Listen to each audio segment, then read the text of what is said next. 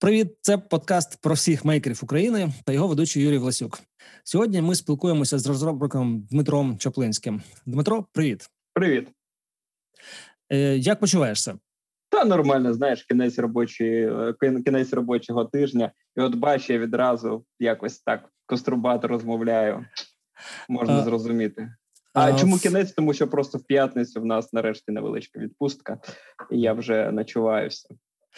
Я е, запитав про почуваєшся ну, в, в розрізі теперішніх умов. Ти в карантинному режимі вдома чи працюєш в офісі? Як у тебе це відбувається? Е, Ну слухай, взагалі питання про те, як я працюю, де я працюю, воно окреме, і це окрема історія. Але ні, я кожен день майже їжу, їжу mm. на службу, працюю там, але ж зазвичай з дотриманням певних умов. Ем, зрозуміло. То розкажи, будь ласка, як ти чим ти займаєшся на роботі? Чим ти заробляєш на життя? Uh, я як це називається? Embedded експерт е, з боку донорів в державному органі і займаюся я здебільшого проджект менеджментом, але це таке, знаєш, така парасолькова назва, тому що напевно це making things happen, тому що під цей проджект менеджмент підпадає все починаючи від фасилітації, закінчуючи написанням якихось документів чи вичиткою якихось актів договорів. Е, управлінська робота, так? Останній рік з невеличким так. Угу. Дуже цікаво, як ти е, перейшов до до хардвар проєктів, до якихось хобі проєктів. Здається, перше, що я побачив у тебе в стрічці, це були був перець. А, Та перці, суперхоти, але насправді Знаєш, це мені здається, я віддаю якусь данину своїм захопленням дитинства, котрі в мене тоді не виходили. Ну, років мені було доволі небагато, і до того ж, я доволі незграбна людина. Я і зараз незграбна людина. Останній раз, коли я протирав 3D-принтер з цим з запропіловим спиртом, я просто собі в око бризнув і потім ходив, ходив, сьорбав е, як дурний. Коротше, це до того, що е, не треба очікувати від мене чогось такого прям супер-супер супер ювелирного. А почалося в цей раз, в цей захід. Ну, напевно, ти знаєш, з досить незвичної штуки з приготування їжі. Тому що коли я знов почав якось там цю тему заглиблюватися, і я бачу, що не я один. Ти, якщо не помиляюся, робив подкаст з Агафонкиним, Агафонкиним, котрий робить хліб. Я прекрасно його розумію. Насправді, приготування їжі е, це дуже вдалий такий вхід в мейкерську тематику, тому що, по-перше, це відносно легко, а б відносно недорого, і це ти майже відразу маєш певний результат. Так, деякі мої страви готувалися місяць, але е, врешті-решт ти якось вкладаєшся, отримуєш щось наочне, інколи смачне. А насправді я не пам'ятаю, це два роки тому, напевно, було на TEDx, Там виступав е, Олексій Клопотенко. Він ще не був такий всесвітньо відомий український кухар. А, І він дуже дора, е, дуже доречну пораду дав. Що він каже: е, як перебити в собі цей острах, що не вийде. Каже: тримайте на кухні просто пакет з горіхами. Якщо у вас не вийшло приготувати якусь їжу, ну горіхи прекрасно прекрасно перебивають голод. А вона здається такою е, трохи гумористичною, але між іншим це дуже якісна порада, тому що коли ти готуєш їжу, перше, що ти маєш прийняти, це, це те, що в тебе може не вийти. Ок, не вийшло, ось смітник. Наступного разу, напевно, вийде щось. А друге, що ти приймаєш, це те, що окей, а, тепер я додам сюди не чорного перцю, а білого перцю, і тепер я кухар, кулінар, я щось вигадав.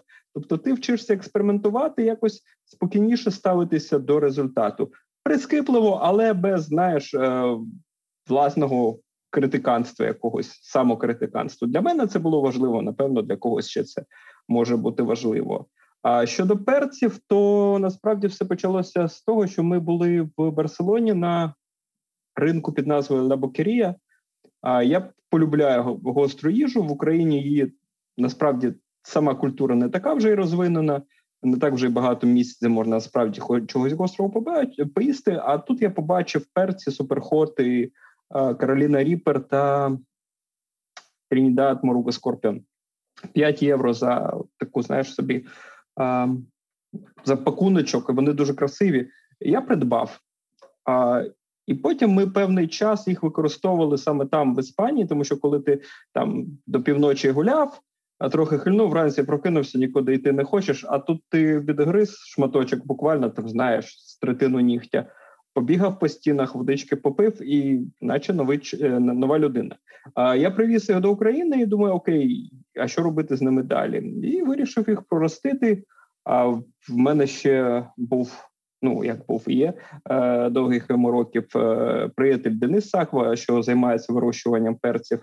Я від нього отримав якісь там перші знання. Я думаю, створю свою власну ферму. Там була довга розлога історія. Насправді вона до сих пір не закінчилася, тому що ось тут по праве плече від мене стоїть така собі ферма. Було декілька підходів до цього Е, снаряду, тому що я спробував їх пророщувати там в аеропоніці, в гідропоніці. Аеропоніку я пробував робити за допомогою форсунок. Придбав просто набір, знаєш, котрий вішає зазвичай у ресторанах на вулиці, коли треба охолодити трохи приміщення. А Потім спробував з ультразвуком, потім пробував гідропоніку. Зараз все росте просто просто в землі. Це теж цікавий досвід. Так, я бачу, що ти хоч щось наш гість щось хоче сказати. Ні, ні, мені все дуже подобається. Продовжуй, будь ласка, мені все дуже подобається. І Особливо як ти ну, твій досвід від ускладнень до найпростішого способу вирощування. А, Так, е, тут е, момент, який знову ж таки е, ця робота з рослинами, як і приготування їжі, воно теж привчає тебе до можливості невдачі, або навпаки, до можливості якихось знаєш несподіваних чудес, коли ти там вранці прокидаєшся, а воно вирісло. Не знаю, таке таке відчуття. У мене колись приятель е, жив, поки мене не було. Він жив в моїй квартирі.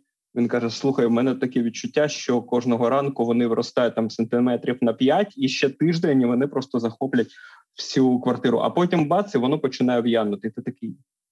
Ну, горизонт планування вирощування він, напевно, трошки більший, ніж із із приготуванням їжі, ну, принаймні там а, щоденної їжі. А що в тебе за страва була на місяць, до речі? Яку страву ти місяць готував? Зараз є про горизонт планування. Це допоки ти не поставив камеру і не почав робити таймлепс. Таймлепси, ага. Е, щодо страви, це насправді якраз до персі відноситься. Я спробував зробити ферментований соус двічі. Перший раз в мене не вийшло через певні там технічні проблеми. А може і вийшло. Я просто дурак був і пилив його.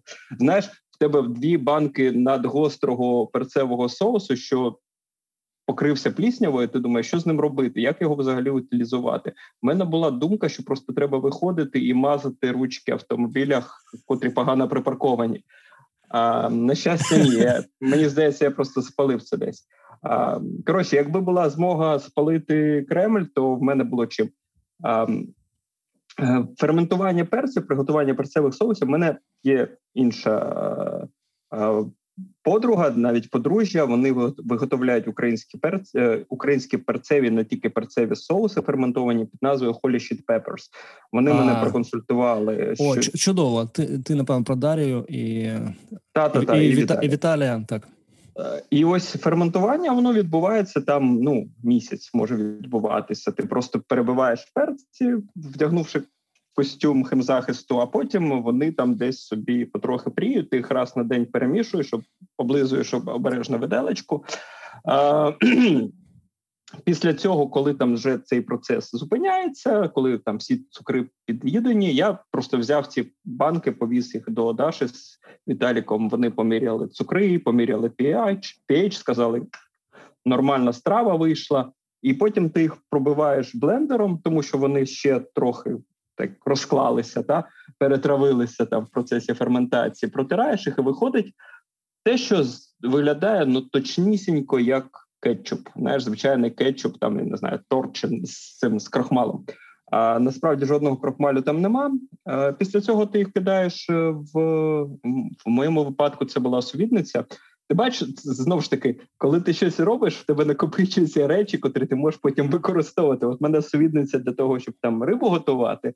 А якщо треба пастеризувати, то можна в неї закинути і зробити е, зробити пастеризацію. І потім я потрохи його даю знайомим та малознайомим людям за умови, що вони надішлють мені мені відео на роботі. Там декілька людей спробували. Коротше, було весело. Ну і до сих пір весело. Він до сих пір там ще третина баночки є. Е, супер. А стосовно вирощування рослин, дуже цікава є е, ідея е, у проєкту, який називається Grow New York. В ну йдеться про те, що в великих містах дуже багато відходів, і засновники проекту вважають, що люди, які щось вирощували в своєму житті, не будуть так поводитися з продуктами, будуть більше відповідально поводитися з продуктами. Ну, типу, планувати, не викидати, не закуповувати зайве. І оця твоя практика з вирощуванням, я не знаю, ну навряд чи у тебе була така проблема, але це один з способів, знаєш. Е, Якось привчити себе більш відповідально ставитися, саме так, да, саме так. Бо ну більшість людей ну добре, не більшість, багато людей не замислюються, звідки вона береться в супермаркетах, наскільки ну який шлях воно там долає, скільки води, уваги і так далі треба для цього для вирощування, і якась невелика навіть практика. Хоча, напевно, для України це ж десь в традиції, воно дуже багато людей щось вирощують.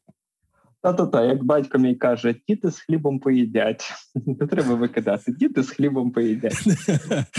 Так, але напевно не про твій перець.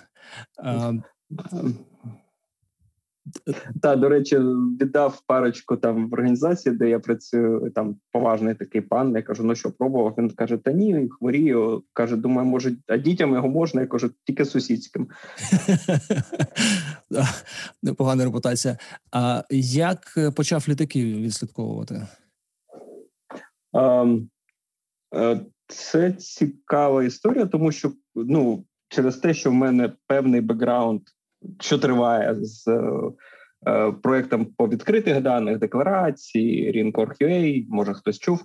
Е, до речі, нещодавно вийшло відео, на котрому я розповідаю більш ніж годину про те, як як це все працює. От е, в мене є певна кількість. Знаєш, у мене своя особлива персональна бульбашка в Фейсбуці. Там половина журналісти, розслідувачі, в них свій особливий юмор. Е, і я побачив, якщо не помиляюся, Міша Ткач е, там відслідковував Медведчука. Я трохи знав про Flight Radar. Насправді е, проблема полягає в тому, що з Flight Radar та інших сервісів можна взагалі-то скрити е, літак, написати їм, сказати: Я тут персона, і не треба мене показувати. Там є знову ж таки ну, свої штуки, як їх знайти. Я зацікавився, як взагалі вони відслідковують їх. Насправді доволі легко. Це така розповсюд розподілена, е, до котрої ти можеш доєднатися абсолютно безкоштовно. Більш того, якщо ти проживаєш десь в цікавому місці, е, то тобі самому безкоштовно нададуть приймач, антенну, тільки б ти її поставив і фідив. Тобто, це віддавати потік даних. Це Розкажи, да я думаю, що не небагато людей обізнані в цікавому місці. Що мається на увазі? Ти живеш?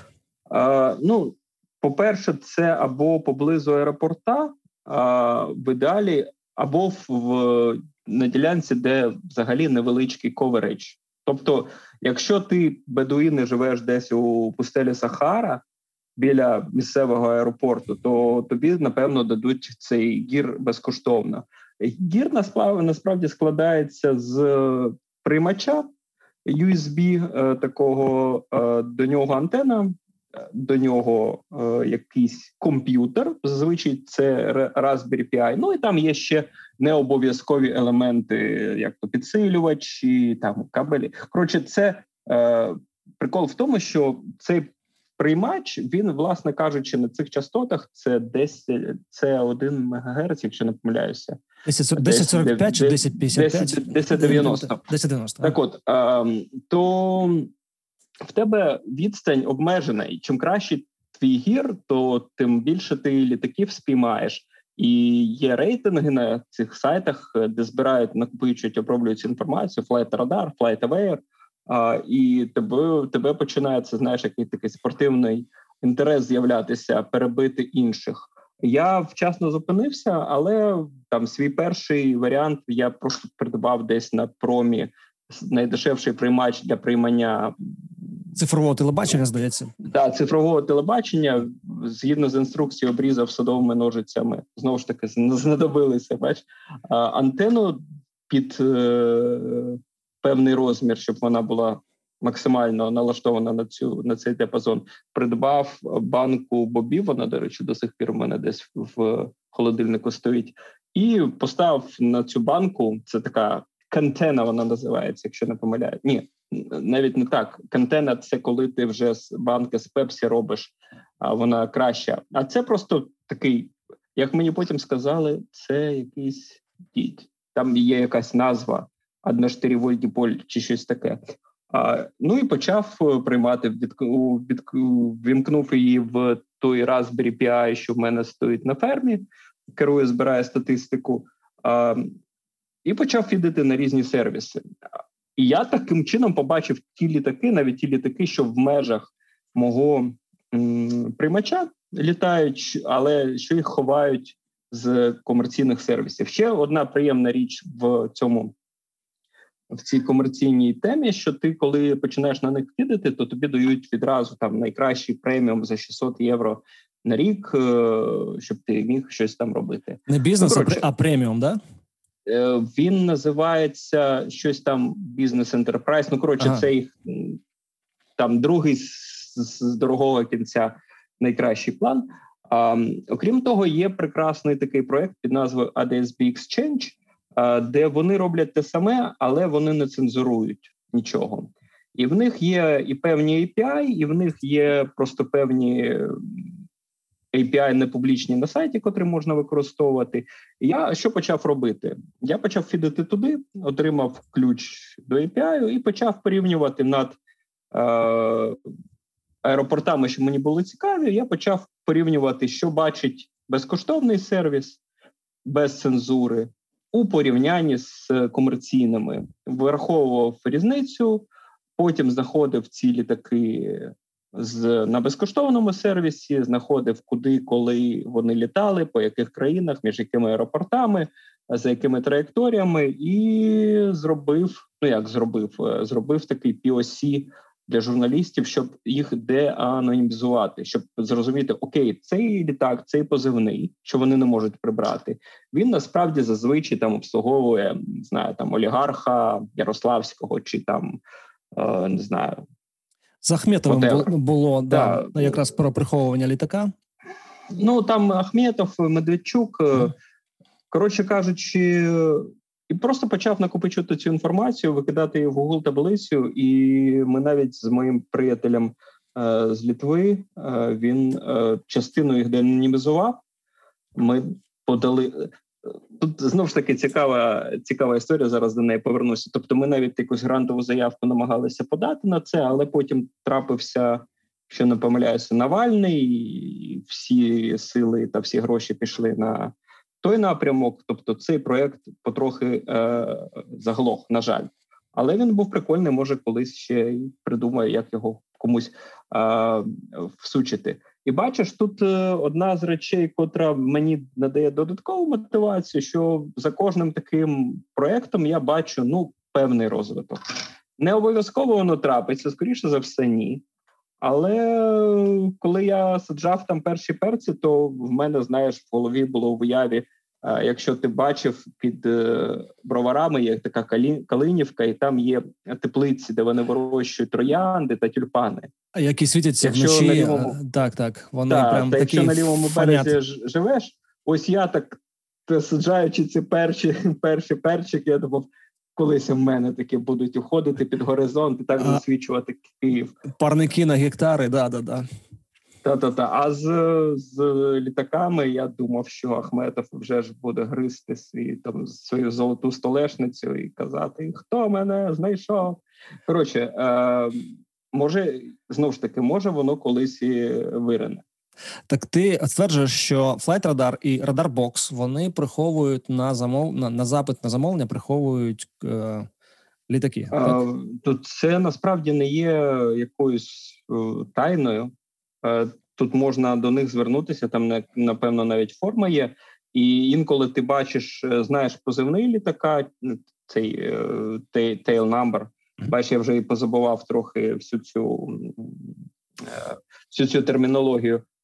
І там є форма, що ти можеш попросити. А якщо ти знаєш tail number і дивишся по ньому, вони кажуть, ну інформація прибрана.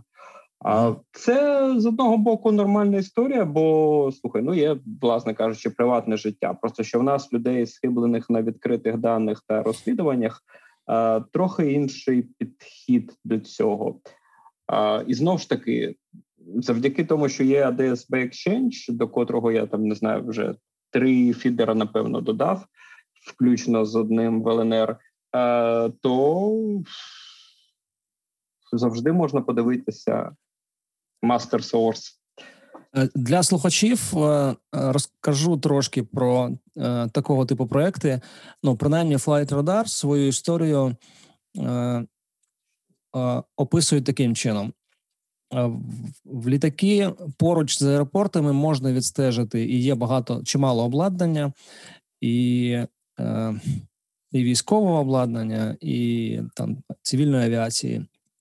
Але коли літак прилітає якусь монгольську пустелю, наприклад, то там його вже складніше від, відслідкувати. Супутники також не завжди перекривають потрібні території, і ну така була легенда, здається, у Flightradar а, що саме для цього вони починали розгортати оцю аматорську мережу. Е, аматорська мережа завдяки тому, що обладнання дуже дешеве, дозволяє відслідковувати літаки ну не на всьому маршруті, але на більших значно дистанціях, ніж можуть покривати комерційні радари чи супутникові е, сервіси. І це е, особливо корисно і особливо допомагає, коли літак зникає з радарів. Тобто е, в багатьох випадках е, зрозуміти, де саме він зник, дозволяє оця розподілена мережа аматорських е, станцій відстеження. Ціна такої станції відстеження Raspberry Pi, типу 40, антена, ну, типу, 100 доларів, напевно, да, бюджет? Я думаю, що можна вкластися Дешевше в 50. можна зробити. Так, в 50. Так. так. Також були експерименти з е, невеличкими моделями е, катерів, здається, ну, в морських катерів, на які е, ну, чи, чи ну, типу човників маленьких автономних, на які ставили е, сонячні панельки ставили, не пам'ятаю, чи це був Raspberry Pi, мікрокомп'ютери, і відправляли за ну якимись там маршрутами чи за течіями, е, щоб була можливість частково відслідковувати літаки, які е, перетинають океани. Ці Атлантичний, ці там Тихий океан, в якийсь також ну, ну над якими також трапляються катастрофи, і е, не завжди є можливість відслідкувати в яких саме координатах Е, літак зазнав катастрофи. Але здається, цю частину з автономними човниками її згорнули, тому що там якось воно важко і непередбачувано працює. Отже, це взагалі про, про проект. А як Дмитро його е, використовує, парсить дані і заливає їх в ADSP Exchange, ми вже почули. Я можу сказати, що тут ще момент, що радар це активне обладнання, тобто воно знаходить літак. А оці приймачі вони просто приймають сигнал, якщо не помиляюся, це називається транспондер.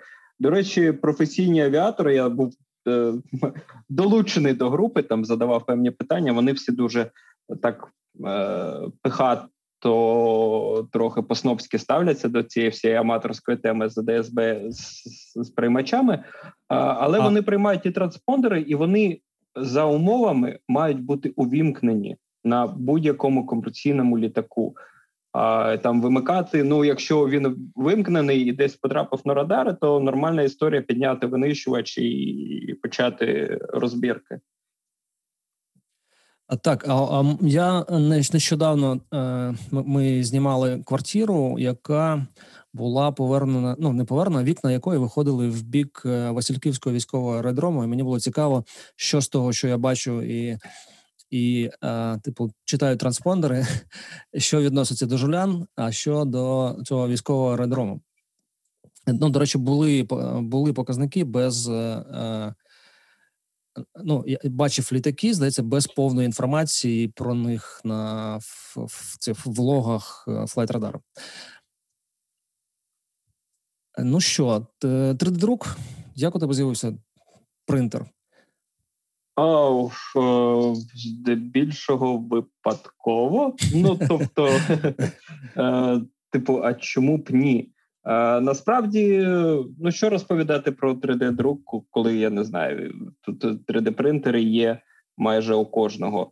А, я Це твоя, це твоя бульбашка. Це твоя бульбашка. Давай для для слухачів. Ну, напевно, так. Я поставив його просто на роботі. В мене був план. Він ще зараз живий. Просто я не знаю, як його зреалізувати, щоб все ж таки побудувати там невеличкий в, в підвалі Hackerspace для своїх. Насправді по 3D-принтер ходять сусіди з нашого управління. Там комусь треба роздрукувати рамочку на магнітолу, комусь е, кронштейн на е, цей на відеорегістратор, і це завжди таке майже дитяче. Знаєш, така дитяча радість, коли воно випадає. Про 3D-принтер з цікавого, що можу розповісти. Ну, по-перше, слухай, я так чи іначе, я інженер за освітою. Ну тобто, я там комп'ютерні мережі та системи, я програміст. Мої батьки були програмістами, але вся решта, тобто мій дядя, тьотя, баб, бабця та дід з обох сторін, вони були інженерами. І мій дядя він професор в Київському університеті, займається, викладає, займається кадами чи як то називається сапрами. І коли я навчався ще в інституті в інституті, я брав участь в Укадівських олімпіадах як програміст.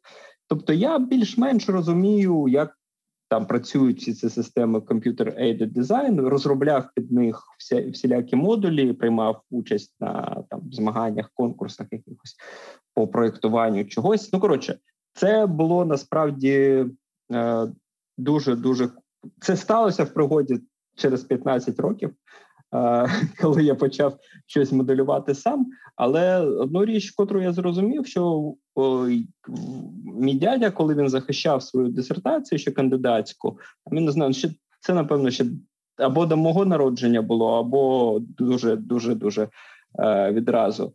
І він розробив якусь модель зубчатих е, колещаток, е, такої цікавої форми, і він згрався з формою, намагався витиснути з неї якісь покращені характеристики для різних задач. А я не знаю, чи вони були його надбання десь використані, окрім як в якійсь наступній дисертації якогось іншого аспіранта. Але вдома в бабці стояв е, в серванті на такому видному місці стояв цей випиляний з акрілу чи як тоді казали, з скла, е, випиляний механізм з його з його колищатами. І це, напевно, було чи не я можу зараз прикро помилятися, але це, напевно, чи не єдиний випадок, коли він тримав те, що він створив, в руках. І є сімейна історія, що це було важко здобути, ну тому що там це 30 чи 40 років тому було, і знайти ЧПУ просто щоб зробити щось одне складної форми було заважко. А з 3D-принтером в тебе окей, є ідея, є Fusion, ти бац-бац-бац, і вже щось щось друкуєш. І такий: о, підійшло, о, не, підійшло, о, тут підріжу.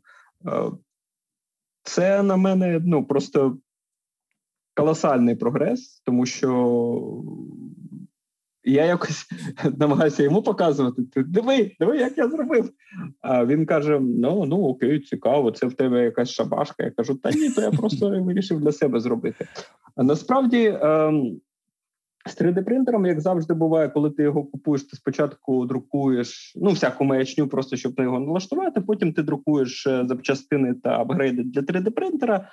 А а потім це знаєш, як як в тебе в руках молоток, то все навколо перетворюється на цвях. І коли я придбав е, в Штатах 12-й iPhone з лідаром, я таки думаю, о, тут же є лідар, я буду робити якісь 3D-моделі, буду друкувати. А як зробити 3D-модель? Я такий собі накидав в голові певний девайс з меблевої фурнітури, щоб просто спробувати. І потім показав там цю ідею декільком своїм знайомим. У нас, до речі, є чатик, що починався як перцевий чатик, а тепер там все, що все на світі, там не знаю, у нас шість осіб, але люди роблять все на світі: від е, дамаської сталі до там якоїсь там роботи з телескопами. Коротше, купа людей набагато кращих за мене, у котрих завжди можна спитати. Це насправді головне, що треба знати, починаючи мейкеру, де це, знайти таку це майбутні резиденти час. підвального хакерспейсу. А ні, тому що вони не ввійдуть в будівлю там охорона. А, на жаль, чи на щастя. А, Тобто, коли в тебе є певна кількість друзів, що розуміються краще за тебе в таких речах, то все, що тобі треба, це перетиснути себе і цей, знаєш, певний сором, особливо початківця, і продовжувати запитувати, намагатися не бути дуже наполегливим, настирливим, питати там. Гарно, коли їх декілька, ти можеш їх розподілювати, лот балансер такий робити між людьми. Ну і ще питати... do your homework, якось підготуватися до тих запитань. А, Ну так, і в мене буває таке, що я написав запитання. Там людина тиждень не дивилася в телефон. Я вже такий пройшов якісь, е, якісь власні кроки. Насправді з чого я почав розповідати, я не знаю зараз. Слухачам буде не дуже зрозуміло. Коротше, врешті-решт, я зробив завдяки цьому гівну, вибачте, ось таку руку, що просто обертається навколо себе. Бачиш, тут є е, штативчик для телефона. Ось сюди можна якось почепити якусь детальку, скульптурку, і потім в тебе телефон акуратно з лідаром обертається навколо на підшипниках. Я спроектував усі ці ось е, кронштейни, тримачі, зажими, придбав ці е, вісі, знову ж таки, кронштейни. Якось це зібрав. Діти мені трохи допомогли. Не запрацювало, але сам факт того, що я отримав певну. Певний досвід створювання взагалі інженерних деталей за за допомогою кадів та цього як його 3D-принтеру, і знову ж таки помацав, відчув, як це все працює наживо. Ага, ти щось зібрав, таке, ага, воно тут люфтить. А чому воно люфтить? Ага, ось це ти неправильно зробив, чи ось це не врахував. То це був е, цікавий досвід. Схоже на обертаючийся предметний стіл, так для фотозйомок а, або для vr зйомок Ну е, так, але просто обертаючися предметний стіл, ти знімаєш е, фото, і в тебе предмет обертається. А в даному випадку це не варіант, тому що в тебе телефон, ну щонайменше ті програми, що я знайшов, що вміють ці моделі вибудовувати по лідару, вони розраховують позицію телефону просторі, як ти їм рухаєш, і за рахунок цього доповнюють модель. Насправді, моя перша спроба була, коли я цю штуку запустив. Ну тобто, тобі треба рухатися навколо моделі плавно, обережно, без всяких люфтів цих е, в різних е, ем, в різних площинах. Але коли я зробив першу зйомку, там предмет був всередині. Воно зняло усю кімнату навколо, таку 3D-модель доволі прикольно вибудувала, а прямо в центрі воно просто виріс. Тобто, знаєш, дирка. Е, це типу зворотнє якесь моделювання. Та-та-та. А, а лідаром ти знімаєш тобі, ну, типу, мотор тобі не треба, да? степермотор е, достатньо рук, рукою ну, типу, е, плавно обертати, і воно буде має працювати. Слухай, ну як я вже казав, то десь в голові там стоїть вже і мотор, і сервопривід, і комп'ютер для і взагалі і роботи роблять роботів на продаж. А, Але якщо воно не запрацювало нормально, мені здається, що це суто обмежене обмеження того лідару, що зі зворотнього боку телефону, бо він налаштований на довший фокус та певні обмеження софту, тому що вони на короткому фокусі, ну тут пів метра, десь до пів метра. А вони якось, е, навіть якщо ти дуже обережно обертаєш, щоб воно там не вирухалося ніде, вони дуже дуже дуже незграбно роблять свою роботу. Є софт, що дозволяє робити ці моделі просто за фотографіями, і тоді і лідар не треба. Ну тоді і така рука, е, обертаючися, не треба. Достатньо просто столика, їх можна знайти на Thinkiverse і зробити там ось так. Да, це здається обов'язкова частина курсу з навчання з 3D-друку. Ну, як створювати моделі, фотограметрія. А скажи, будь ласка, стосовно проєктів, вони до тебе якось самі прилітають? Чи ти ну, якісь е, ходиш на якісь ресурси, там знаходиш якийсь Thingiverse чи не знаю? Що Я ще? не так часто будую щось, що хтось вже збудував. Хіба що мені це потрібно, або хіба що я хочу зробити якийсь наступний крок. А, Ну, таким якимось творчим натхненням, це це друзі, це ті люди, з ким я спілкуюся, це мій доволі широкий внутрішній світ. Ну тобто, та річ, про котру я не розповідав, і котру насправді займає доволі багато мого часу зараз. Напевно, найбільшу кількість мейкерського часу це модульні синтезатори. Це теж почалося доволі е, доволі цікаво. Ну, власне, коли я тільки знаєш, там почав будувати ферму, розумію, що в мене не вистачає інструментів. Там е, придбав декілька ящиків, придбав декілька інструментів, розклав їх. Ага, паяльник. Треба щось спаяти. Слушай, навіщо в мене паяльник, якщо я не паяю? А мені друг з Львова, просто в нього була куплена з Аліекспресу педалька гітарна, ділей у вигляді ось корпуса, ось е, пакетик з деталями. Я кажу, давай сюди. Е, Він мені прислав, я її забрав, запустив навіть, навіть десь демка валяється. Е, Вона не влізла в корпус. Дуже шкода. Просто китайці трохи не розрахували, розумієш? Е, але так я почав паяти, і трохи потрохи в якийсь уточни, момент... будь ласка, почав паяти. Ти до цього колись паяльник тримав в руках? Ну, в дитинстві я намагався. Знаєш, дихав в каніфолію. Це все. Паяльник в мене був, якщо пам'ятаєш, такі були вони пістолети з величезним трансформатором, з жалом з, з е, мідної проволоки, що постійно треба було виготовляти нові. Дуже незручно, і ти знаєш. Е, Знову ж таки, я незграбна людина, і коли там ті, Слухай, ну, ти музикою займаєшся, як це ти незграбна людина? У тебе ж є моторика. Ну, вона якось не в тих не в тих речах працює. А, Так от, е, і коли там інженеру потрібна третя рука, то мені четверта, п'ята, щоб хтось підсвічував. Тобто, це це те, що я навчився паяти, це взагалі я, мені здається, якесь восьме чудо е, е, чудо світу, тому що я думав, що мені це не не підвласне. А, Так от. Розкажи і... для слухачів, які не, не ну не розуміють, не знають, що таке модулар. Як це виглядає і для чого воно треба? А ті послухай. Е, велике, Велика розповідь. Насправді, якщо ми говоримо про якусь створення звуку за допомогою електроніки, то перше, що спадає на думку, це синтезатор. Синтезатори в різних там видах з'явилися на на початку минулого сторіччя, а може і там наприкінці позаминулого вони були електромеханічні. Потім е, з'явилися перші тераміни, з'явилися моги, і це був прорив. І, власне кажучи, є декілька підходів до синтезу звуку. Найбільш популярний і знайомий нам, ну окрім семплінга, то це субстрактивний синтез, коли в тебе є декілька модулів. Перший генерує багатий гармоніками такий корс, знаєш, такий пихатий е, сигнал, і потім ти з нього фільтрами вирізблюєш певний спектр, тобто гасиш якісь частини, котрі тобі не подобаються. А, І далі вирізблюєш знову ж таки амплітуду з нього, щоб в тебе, коли ти натискаєш клавішу на синтезаторі, в тебе з'являлася атака, потім воно затухало. Те, що називається Attack, uh, DSR, Attack, Decay, Release, Sustain.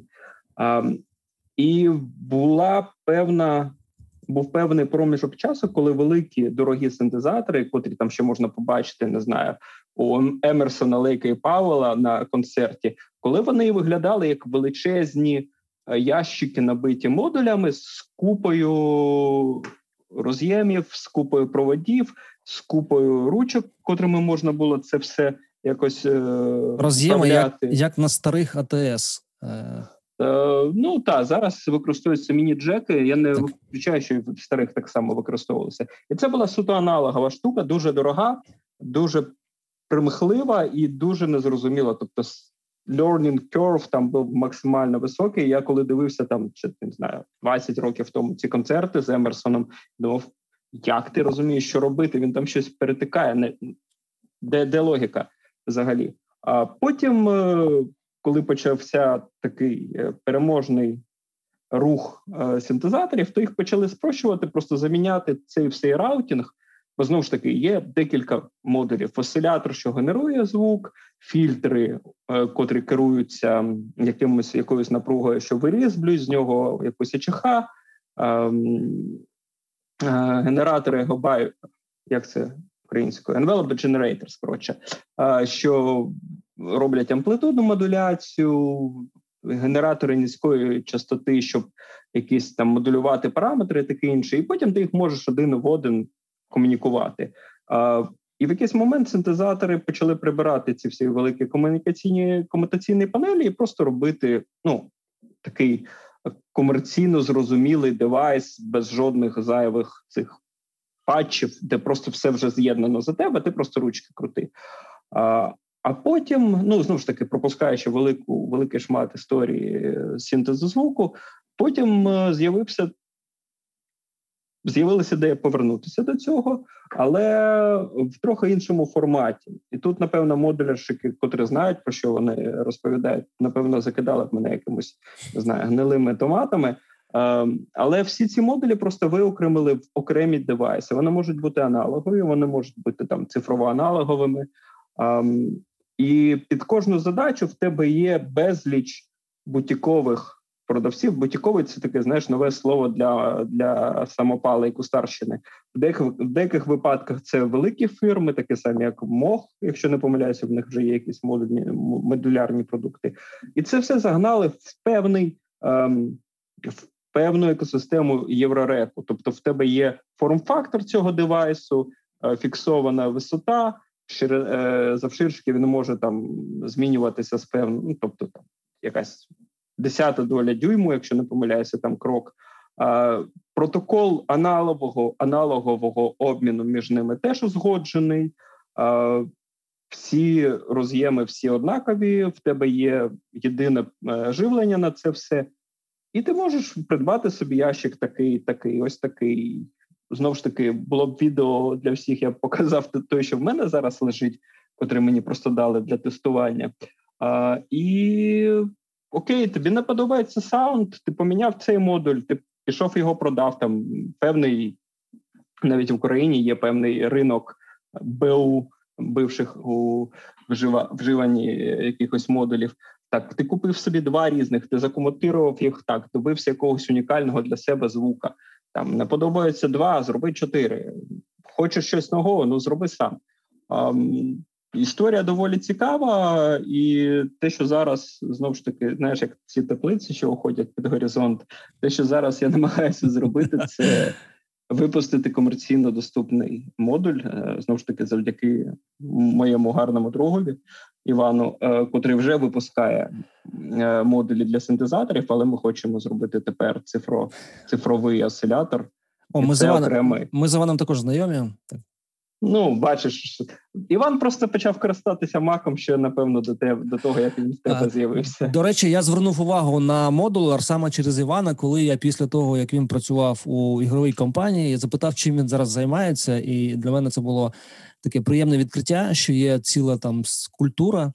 І я подивився кілька груп є доволі активних українських. Потім в Харкові на фестивалі План Б була експозиція, модулер експозиція, і там ну ціла така величенька кімната була е, забита, напевно, представниками різних там. Я не знаю, чи чи вони це комерційно роблять, чи ну чи е, записують музику, чи для себе, але було ну, дуже цікаво було поспілкуватися. Ну, і... це цікава, це цікава субкультура і цікавий ком'юніті. І він дуже різний. Тобто там є інженери, є музиканти, є інженери-музиканти. Е, Ну, знаю, я, до речі, був як колись в гостях в Machineroom і, там тестував. Е, ти знаєш, що таке Machineroom? Я просто знаю, що небагато людей знають, що таке Machineroom.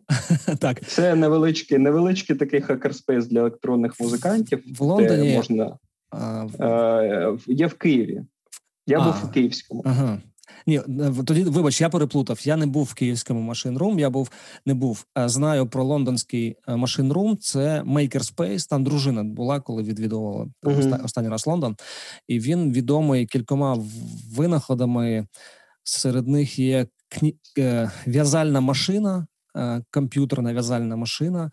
Здається, її мали минулого року вже надсилати після успішно зібраної кікстартер кампанії. І ще кілька дуже відомих проєктів, але я зараз їх не можу. Я не готувався до до, машин-рум. Розкажи про київський машин-рум.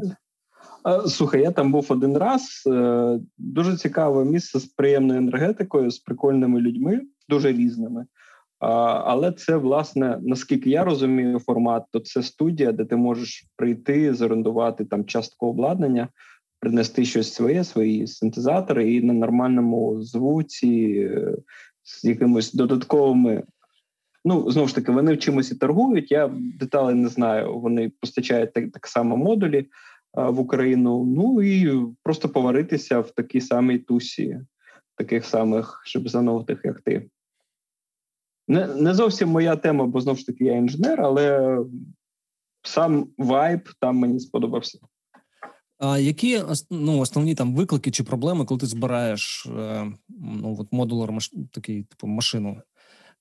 А, ти, Для ти щось, мене ти щось паяєш, коли ти збираєш? Чи ти ну, все ж таки береш е, готові модулі, які відтестовані? Ну, дивись, я просто розповім про свою історію. Може, your mileage may vary. Ем, найперший виклик це було відновити знову ж таки всю математику, яку я колись знав. І я трохи займався digital signal processing е, ще там в п'ятому році. Це скільки 15 років тому. Е, відновити ці всі знання, взяти пейпери, зрозуміти, як взагалі працюють, наприклад, осцилятори, як ти генеруєш звук, е, що звучить, що не звучить, як можна це контролювати, які підхіди є що можна тут вигадати цікавого, додаткового. Це був перший виклик. Другий виклик це все це перенести на мікроконтролер. Ну тобто, ти можеш створити віртуальний модуль завдяки проєкту VCVREC, написати. Я власне з цього. Ну, це був проміжний етап, коли тобі треба щось прототипувати, і потім послухати, як воно звучить в цілій в цілій цепочці, бо теж мають бути інші модулі. Ну написав, запустив, відпрацював там, десь увімкнув його в в хардварний сін. Далі послухав, як це все звучить, дав іншим музикантам послухати. Перенести на контролер, тому що тут є два моменти. Ну чим більше в тебе обчислень, тим краще контролер є. Насправді я знайшов Тінзі 4.1 і просто я не знаю. в мене напевно передостанній комп'ютер був слабкіший за за, за Тінзі. А, і він не так багато коштує. І тут ти або починаєш займатися оптимізацією, щоб це втиснути в контролер, і забуваєш, власне, а як як, як уявити продукт, як його розвивати. Да? Ти просто його впихуєш в цей якийсь простіший контролер, або ти береш більший контролер за розміром.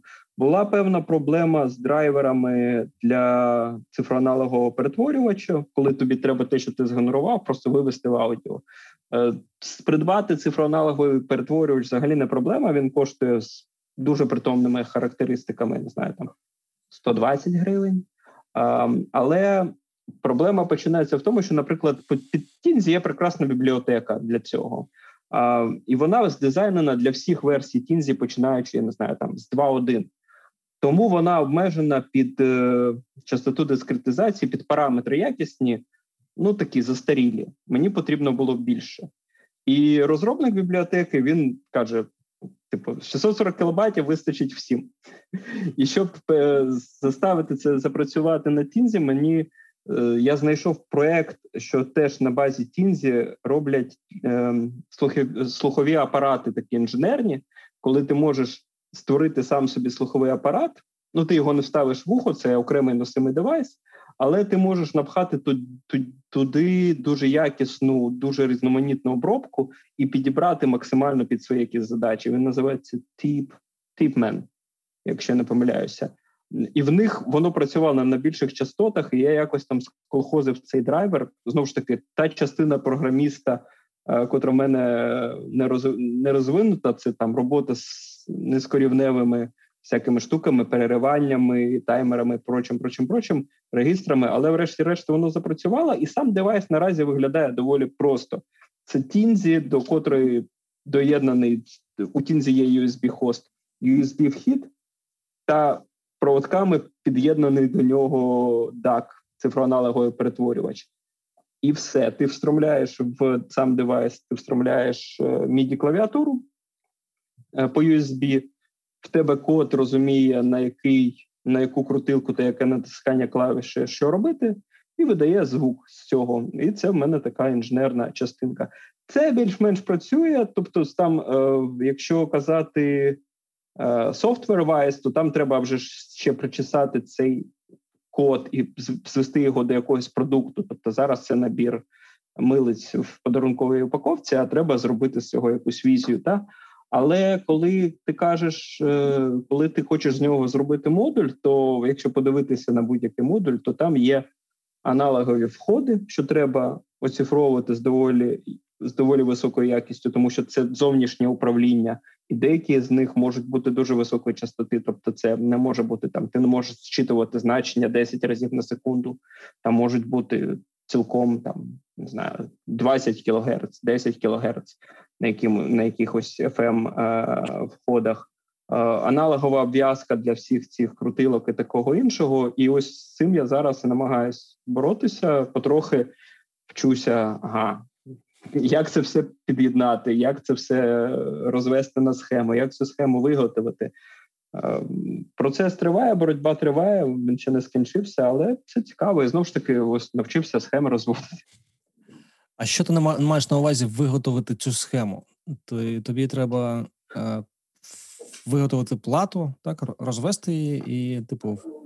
Ну, дивись, е, ти не можеш відразу зробити якісь модулі, поставити його на витрину. Ось купуйте його.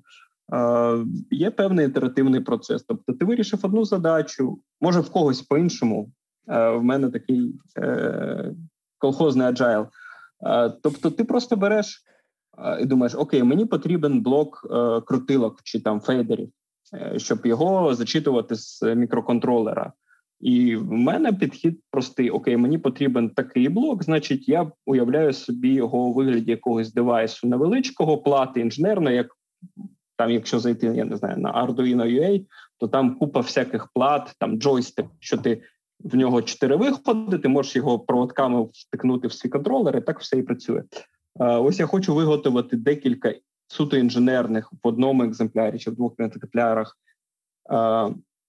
підмодулів цього девайсу, зрозуміти, що працює, що не працює, підібрати якісний дизайн для кожного компоненту. Ну, в першу чергу, це інпути.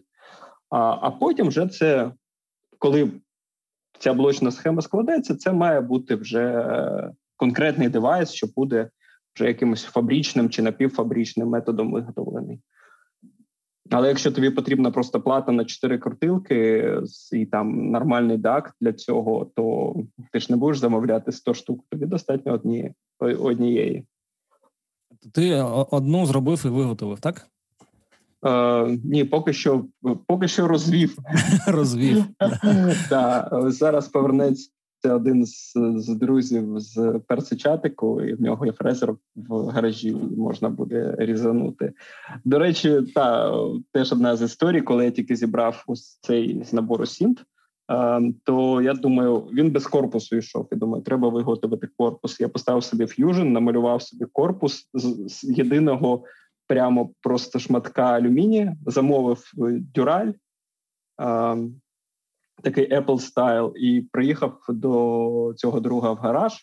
І ми там до третьої ночі різали його, і вийшло дуже дуже дуже притомно. Ще й про вирізбили всі написи. Такий дуже клас. Є фотографії? А, Та є. То дивись, е, з першого разу ти виготовив корпус, ну, типу, ти змоделював корпус, і він з першого разу вийшов на ЧПУ станку, так? Ну, з першого разу то ти трохи загнув. А, ну, Бо розумієш, в тебе є плата да, запаяна, і в ній зараз я порахую раз, два, три на дев'ять, трижди дев'ять це 27, 27 виходів.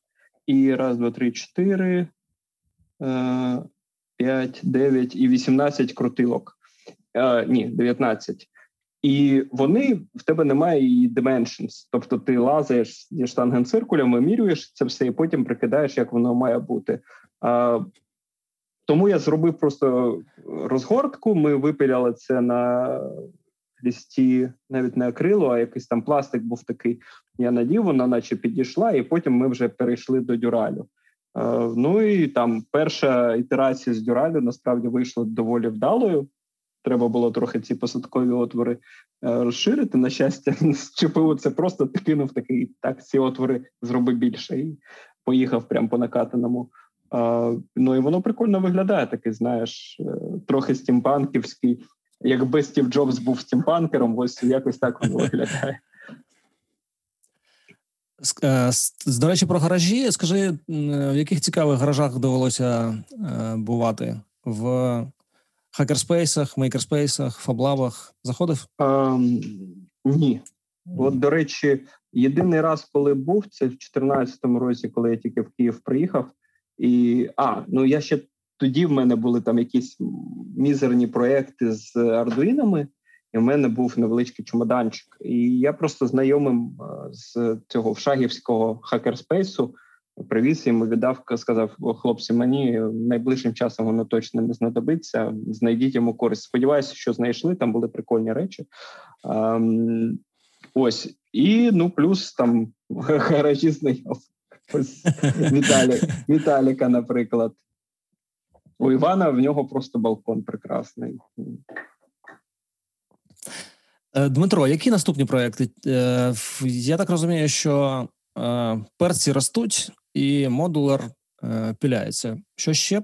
Чи тут вистачає Ох, Люди, що... людиногодин? Що в кожного мейкера в нього своє персональне кладовище незакінчених проєктів. А, так. Задуманих або частково реалізованих, або таких, на котрі частково закуплені вже якісь компоненти, комплектуючі. Гарно, що вони є. Я в якийсь момент, до речі, просто за порадою свого друга пішов і придбав на 50 доларів всяких гвинтів, е, шайбочок. Коротше, просто придбав ящик ящик метізів всіх доступних розмірів. От тому я хочу зараз сконцентруватися на на синтезаторних штуках, і там ну, окрім осцилятора, є декілька ідей і по аналоговому управлінню з, низ, з більш низькими частотами, там де нема таких вимог, там є знову ж таки цікаві ідеї. Тут розумієш, як в старому анекдоті. Е, він російською, коли знайшли десь КДБ, знайшло в 50-ті роки мужика, котрий був на Леніна схожий. Ну, один в один на Леніна, і вони його запросили в КДБ, і так якось йому обережно кажуть: «Е, Мілейший, ну може, ви хоч воротку-то збрієте, то як-то неудобно. А він йому відповідь: Допустим, бородку я збрію, а куди уміщете дівати? Так і тут проблема, що ідей багато, часу мало, дуже дуже не вистачає знань, і я потроху їх набуваю. Тобто, в мене є з собою. Я постійно з собою таскаю, не так часто, на жаль, відкриваю видання Хоровіца і Хіла і свій конспектик, де я там це закони Кіргофа намагаюся згадати з часів там інститутських. У мене є комерційна об'ява. Е, перша, напевно, в цьому подкасті. Е, шановні слухачі, якщо у вас є своє власне кладовище незавершених проєктів, є е, комплектуючі плати чи ще якісь штуки, і ви зрозуміли, що ви до них напевно не повернетеся. Будь ласка, приносьте і їх, і донейтіть, передавайте в хакерспейси, в мейкерспейси, фаблаби локальні. Вони підуть для навчання для навчання інших людей, для цікавих проєктів і, можливо, для суспільно значущих проєктів, як було е, кілька разів вже в період пандемії, наприклад. Е, кінець комерційного комерційної обяви. Е, Дмитро, дякую тобі за цікаву розмову. Я не знаю, чи залишилось у А, ти казав, третина третина залишилася у тебе, щоб перцю ще спробувати. Е, а, ну, мені... Взагалі без, без проблем. До речі, в мене твоя антенна лежить до сих пір. О, дивись, можемо да, да. Мож, можна зробити. А, то... Я намащу просто антенну. Ну, Варіант. Дякую за цікаву розмову. Нагадаю, що ми спілкувалися з Дмитром Чепелинським, розробником і мейкером. Не побоюся цього гучного слова. А який я мейкер? Так збоку стояв. Слухай, ну купа цікавих проєктів. І взагалі підхід, знаєш, і з приготуванням, і з ну, як як ти там занурюєшся ітераційно, і е, традиційне е, цвинтар минулих проєктів. Це ну мені здається, цілком мейкерський, типу, learning curve. Е, дякую тобі. Е, почуємося в наступних подкастах. Е, дякую слухачам, Дмитро. Дякую, дякую всім за увагу. До зустрічі. На все добре.